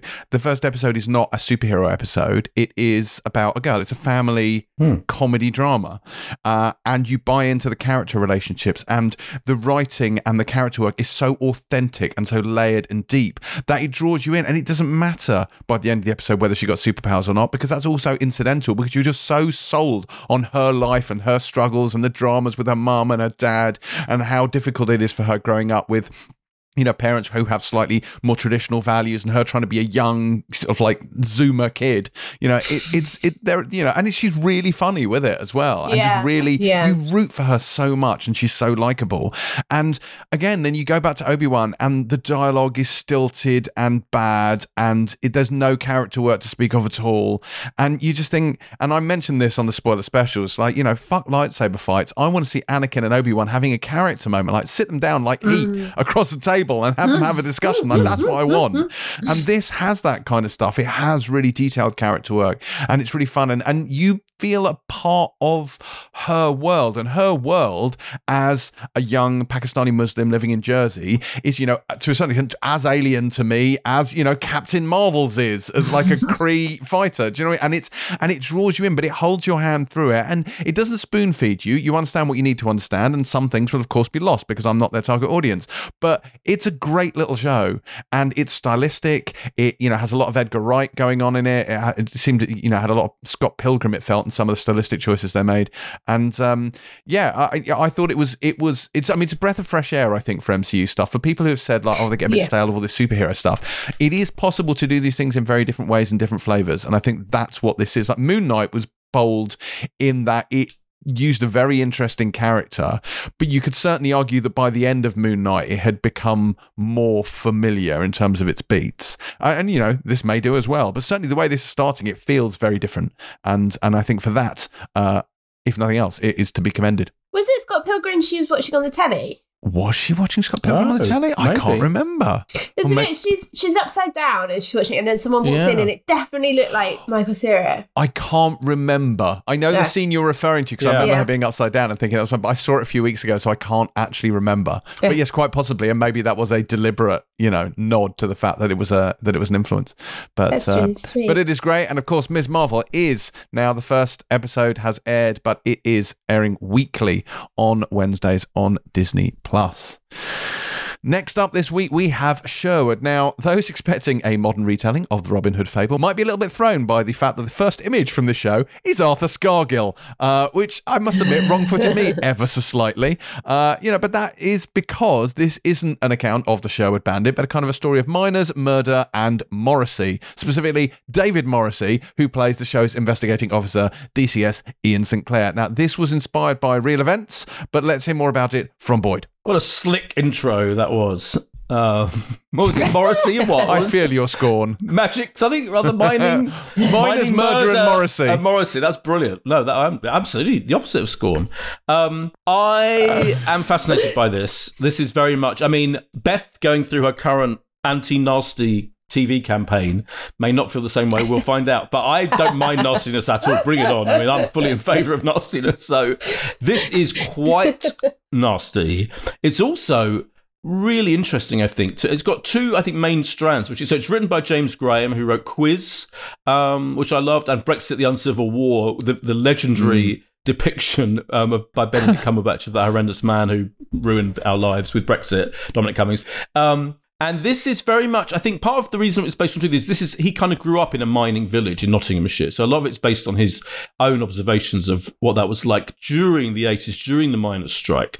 And it's absolutely true to say that I remember as a kid growing up, just constantly being watching news about the miners' strike and being shocked by how violent it got and how um, horrendous it was the divisions between communities. I mean, and this part of the part of what this is about is how a, a small community is still riven by whether you supported the miners or whether you um, broke the picket lines and you know whether you're a scab in inverted commas. Um, and all of that political undercurrent is fascinating to me. I think it's really interesting.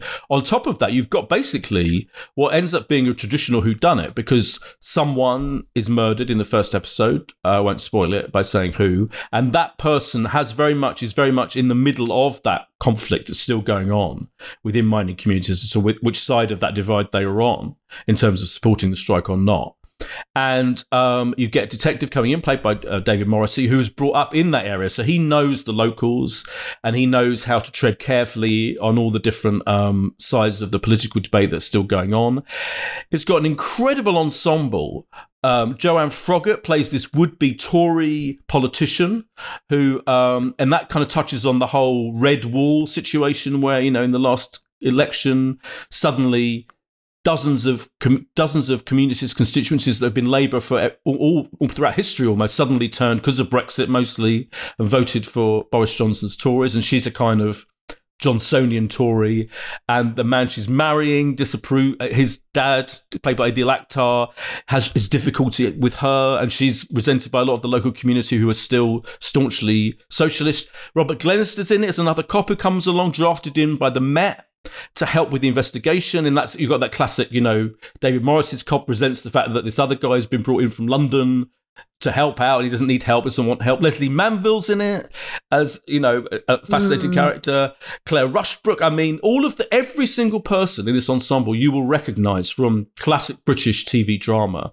Stephen Tompkinson pops up. I've watched the first three episodes, and what I would say is the first episode, I loved the first episode. I think it, I, I loved the whole world of it. I'm going to use the milieu. I love the milieu. I'm fascinated by it.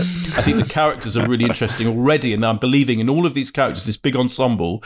Love David Morrissey, but episode two, it all blows up. It all goes off, and the and the ending of episode two.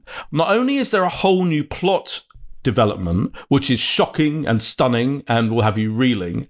There's also a new kind of theme which is about the whole idea of these undercover cops who this actually happened in the 70s they they sent the police sent people to go undercover in communities like this to pretend to be part of the labor left-wing supporting um, pro miners community, and they were complete plants, and they were and they and they ended up, you know, ruining some people's lives, and that kind of arrives as a as a as a, as a theme much more in episode two, and that's fascinating as well. So there's so much going on, I think, in this, and yet it doesn't feel it doesn't feel um, that it's trying to do too much at all.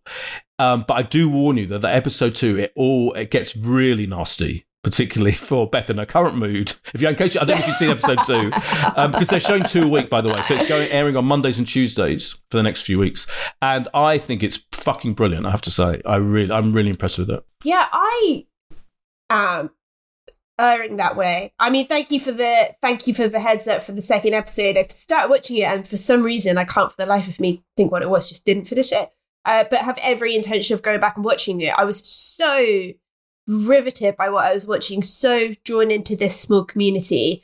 I mean, anything that has like a, a political fabric to it anyway, I think I, I always find especially interesting. I find that period incredibly interesting as well. Um, I mean, it's funny, isn't it? Coming coming to that off the back of Pistol, which kind of pivots on that same kind Yeah. of Thatcherism and Exactly. socialism and expressing themselves through that way. And this obviously is set at that same time, but, but on a very, very different level, very different perspectives. Um, yeah, and I really liked how robust in that first episode, almost every single one of those characters were. Mm. I think it's funny we were talking about the pronunciation of twat last week when you think about Lesley Manville saying do I look like a twat? She gets some great lines in that Oh, first she's episode. So good, yeah. Um, she's so great. Um, and she's got like a so she's a grandmother, isn't she? To um, to to um, oh, I've forgotten what the what what the family makeup is, but she's she's a grandmother in this who who certainly has a lot to deal with in that first episode. Um, but yeah, I think it is it is it's like what I liked about the tourist is that every character has their own idiosyncrasies. They all have their own storylines. They're all very well thought out and have motives of their own beyond a plot. I think you know they they they all come with their own specially formed sort of mini world, if you will. Um, and I liked that very much. And then yeah, in terms of just the beats of the the kind of thriller aspect of it were very very engaging. I, I was you know kind of rooted to it.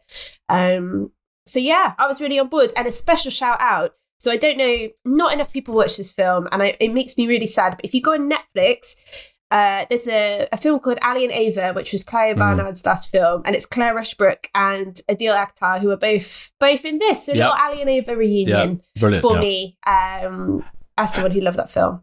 completely and they're both i mean i think claire rushbrook is one of the most under she's so brilliant i'm so it's so brilliant that she's got that. She's in that film and Yeah. she's got this and she's incredible in this as well. And i just wanted to shout out for the director lewis arnold who also made des um, and time the brilliant time and and directed broadchurch. There are similarities with broadchurch a bit in terms of like a community where you know uh, all these different people are possibly suspects in this crime.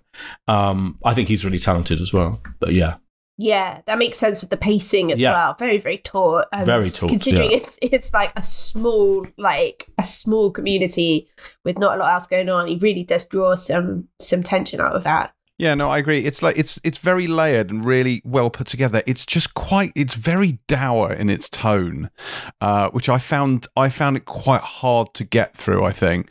Um, also, I it became very apparent as we got towards the sort of the very end of the first episode that this first episode was not going to properly set up the show. That there was going like it like you don't get into it until episode two, and it's like and I by that point I was like it was starting to feel like hard work, not because it's it, again, it was a tonal issue I had with it more than a substance issue because the performances were great across the board, but I just found it quite oppressive. Like all the characters have this sort of slightly morose air to them, and the victim in the first episode is, shall we say, a less than sympathetic character. And I was not displeased when he was put out of certainly my misery uh, in this one, but uh, you know, not being funny, but I found it just a little bit oppressive.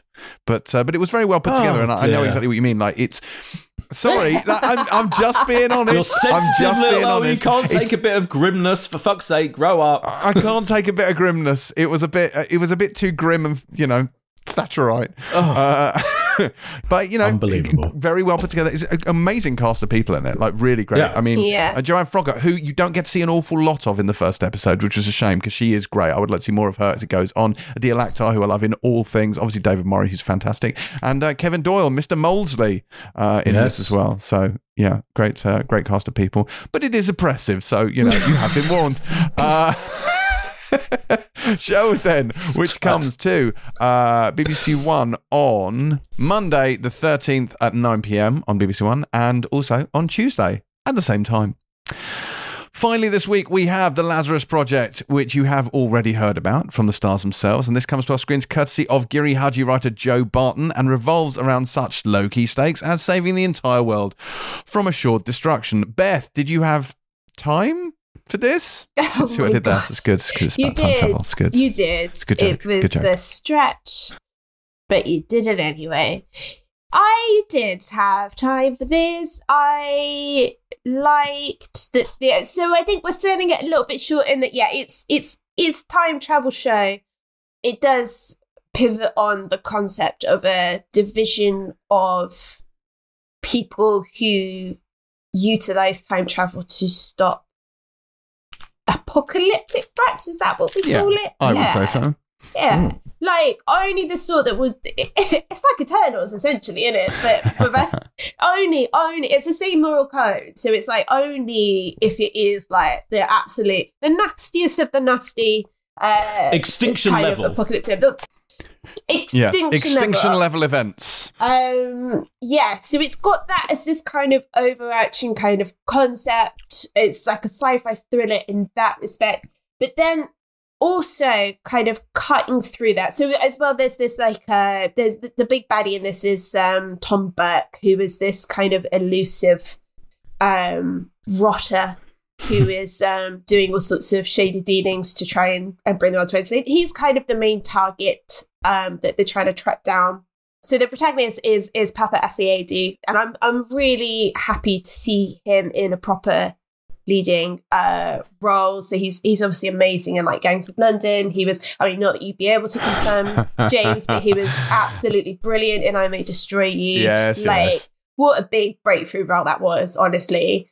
Um, and uh, and he was he was did the best he could in Men. I think is what I'll say there.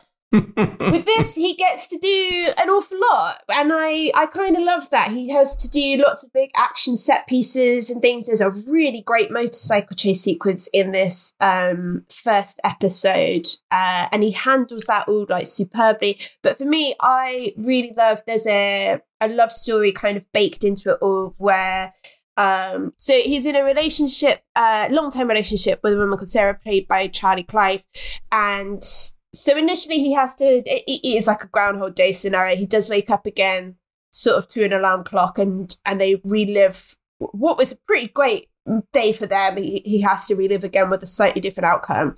But what is really great is the chemistry between the two of them as a pair, and.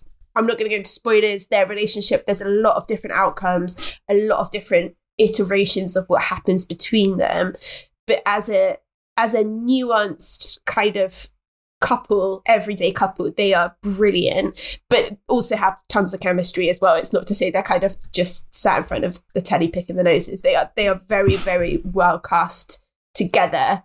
Um and i just i think he's a, a really really engaging interesting british actor and i'm glad that he's got a big juicy role like this um, I was worried the show wasn't going to come out. It was it was postponed, wasn't it? I Mm. think because um, some of the plot lines were a little bit close to some world events happening. But now it's coming out. I'm really glad that we get to see him in a proper proper leading role. I think he's definitely the selling point for this. Yeah, I I mean I, I was on board with this very early on, I have to say. I mean, well, another week, another incredible week for TV. I know it sounds like I'm being overly Mm. positive about everything, but I mean, this is a spectacular. First of all, th- uh, again, I'm hoping I'm, I'm going to anticipate. If James says this th- th- this looks cheap, I'm going to have to kill him because this looks very expensive, and you know, the as you say, the the bike chase is spectacular. The explosions are spectacular. The nuclear, you know, apocalyptic moments are, are, are amazing.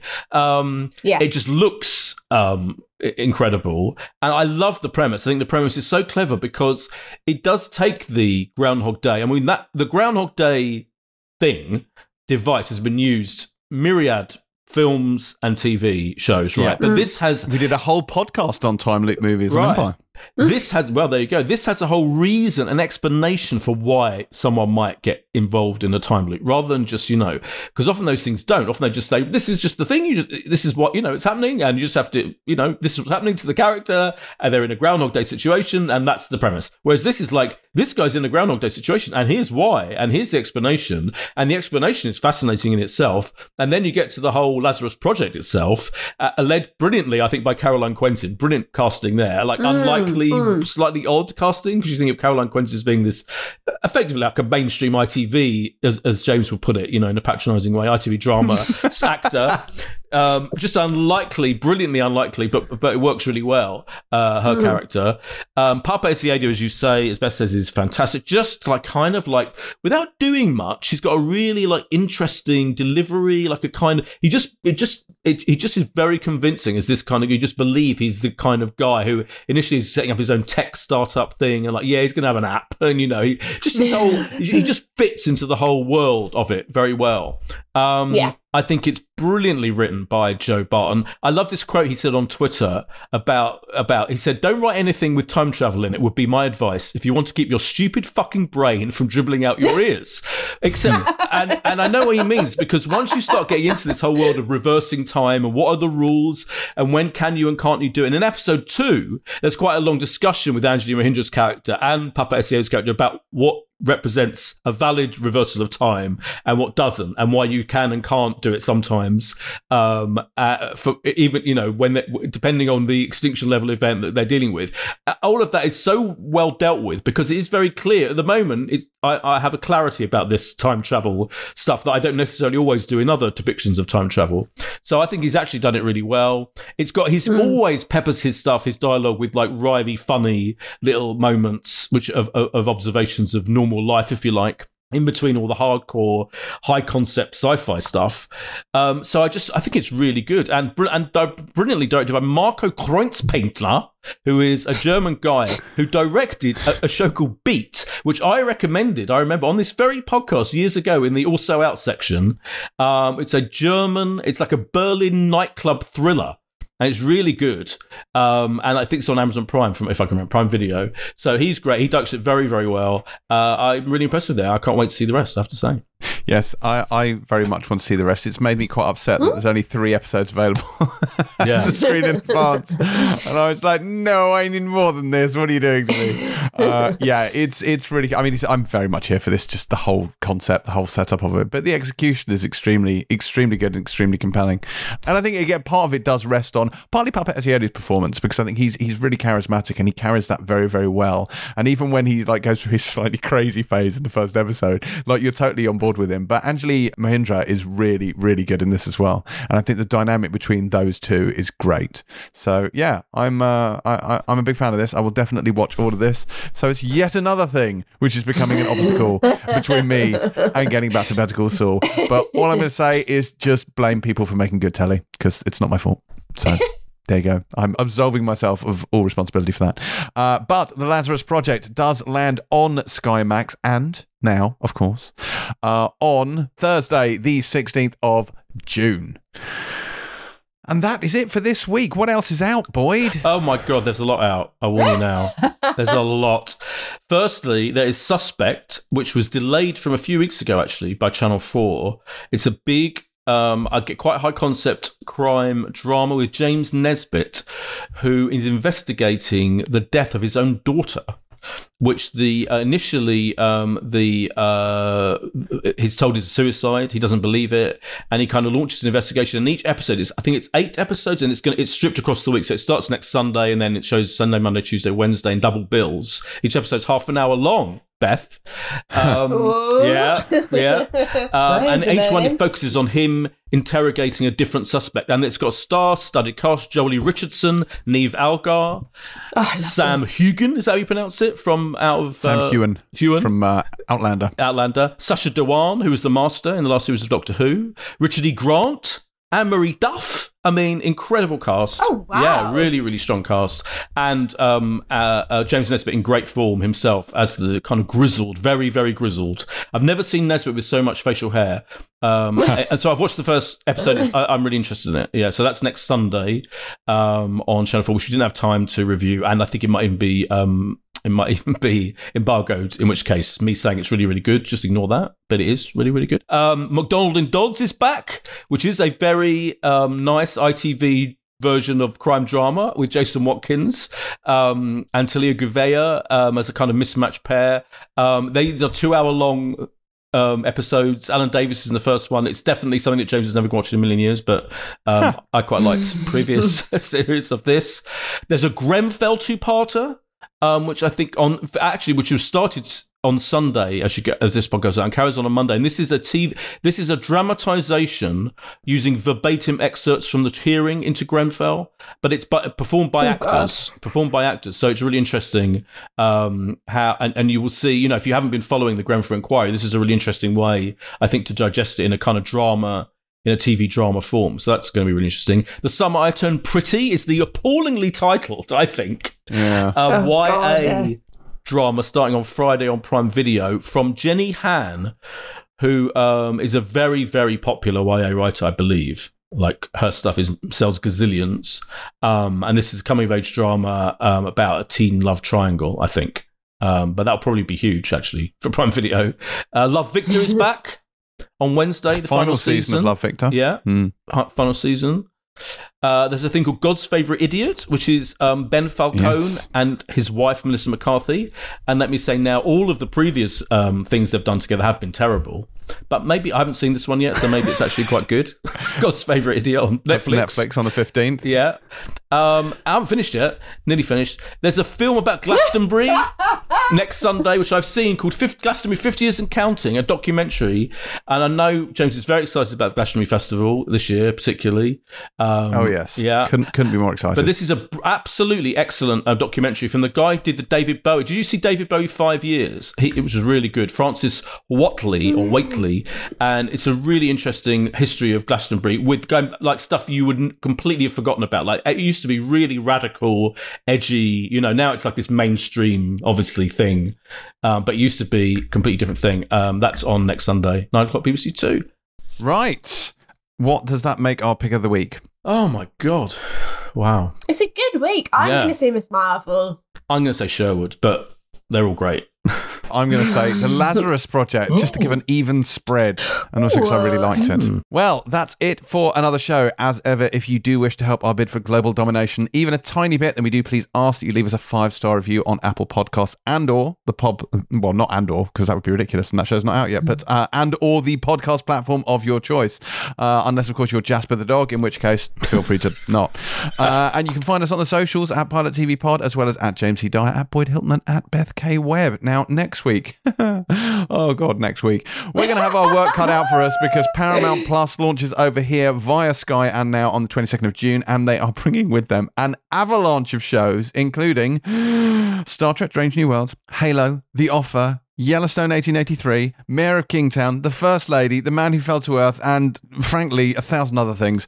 Uh, so we're going to make a concerted effort to cover off the best of those while also dealing with everything else heading towards the airwaves as well. So it's going to be a busy week. Maybe get some rest, and we'll see you then.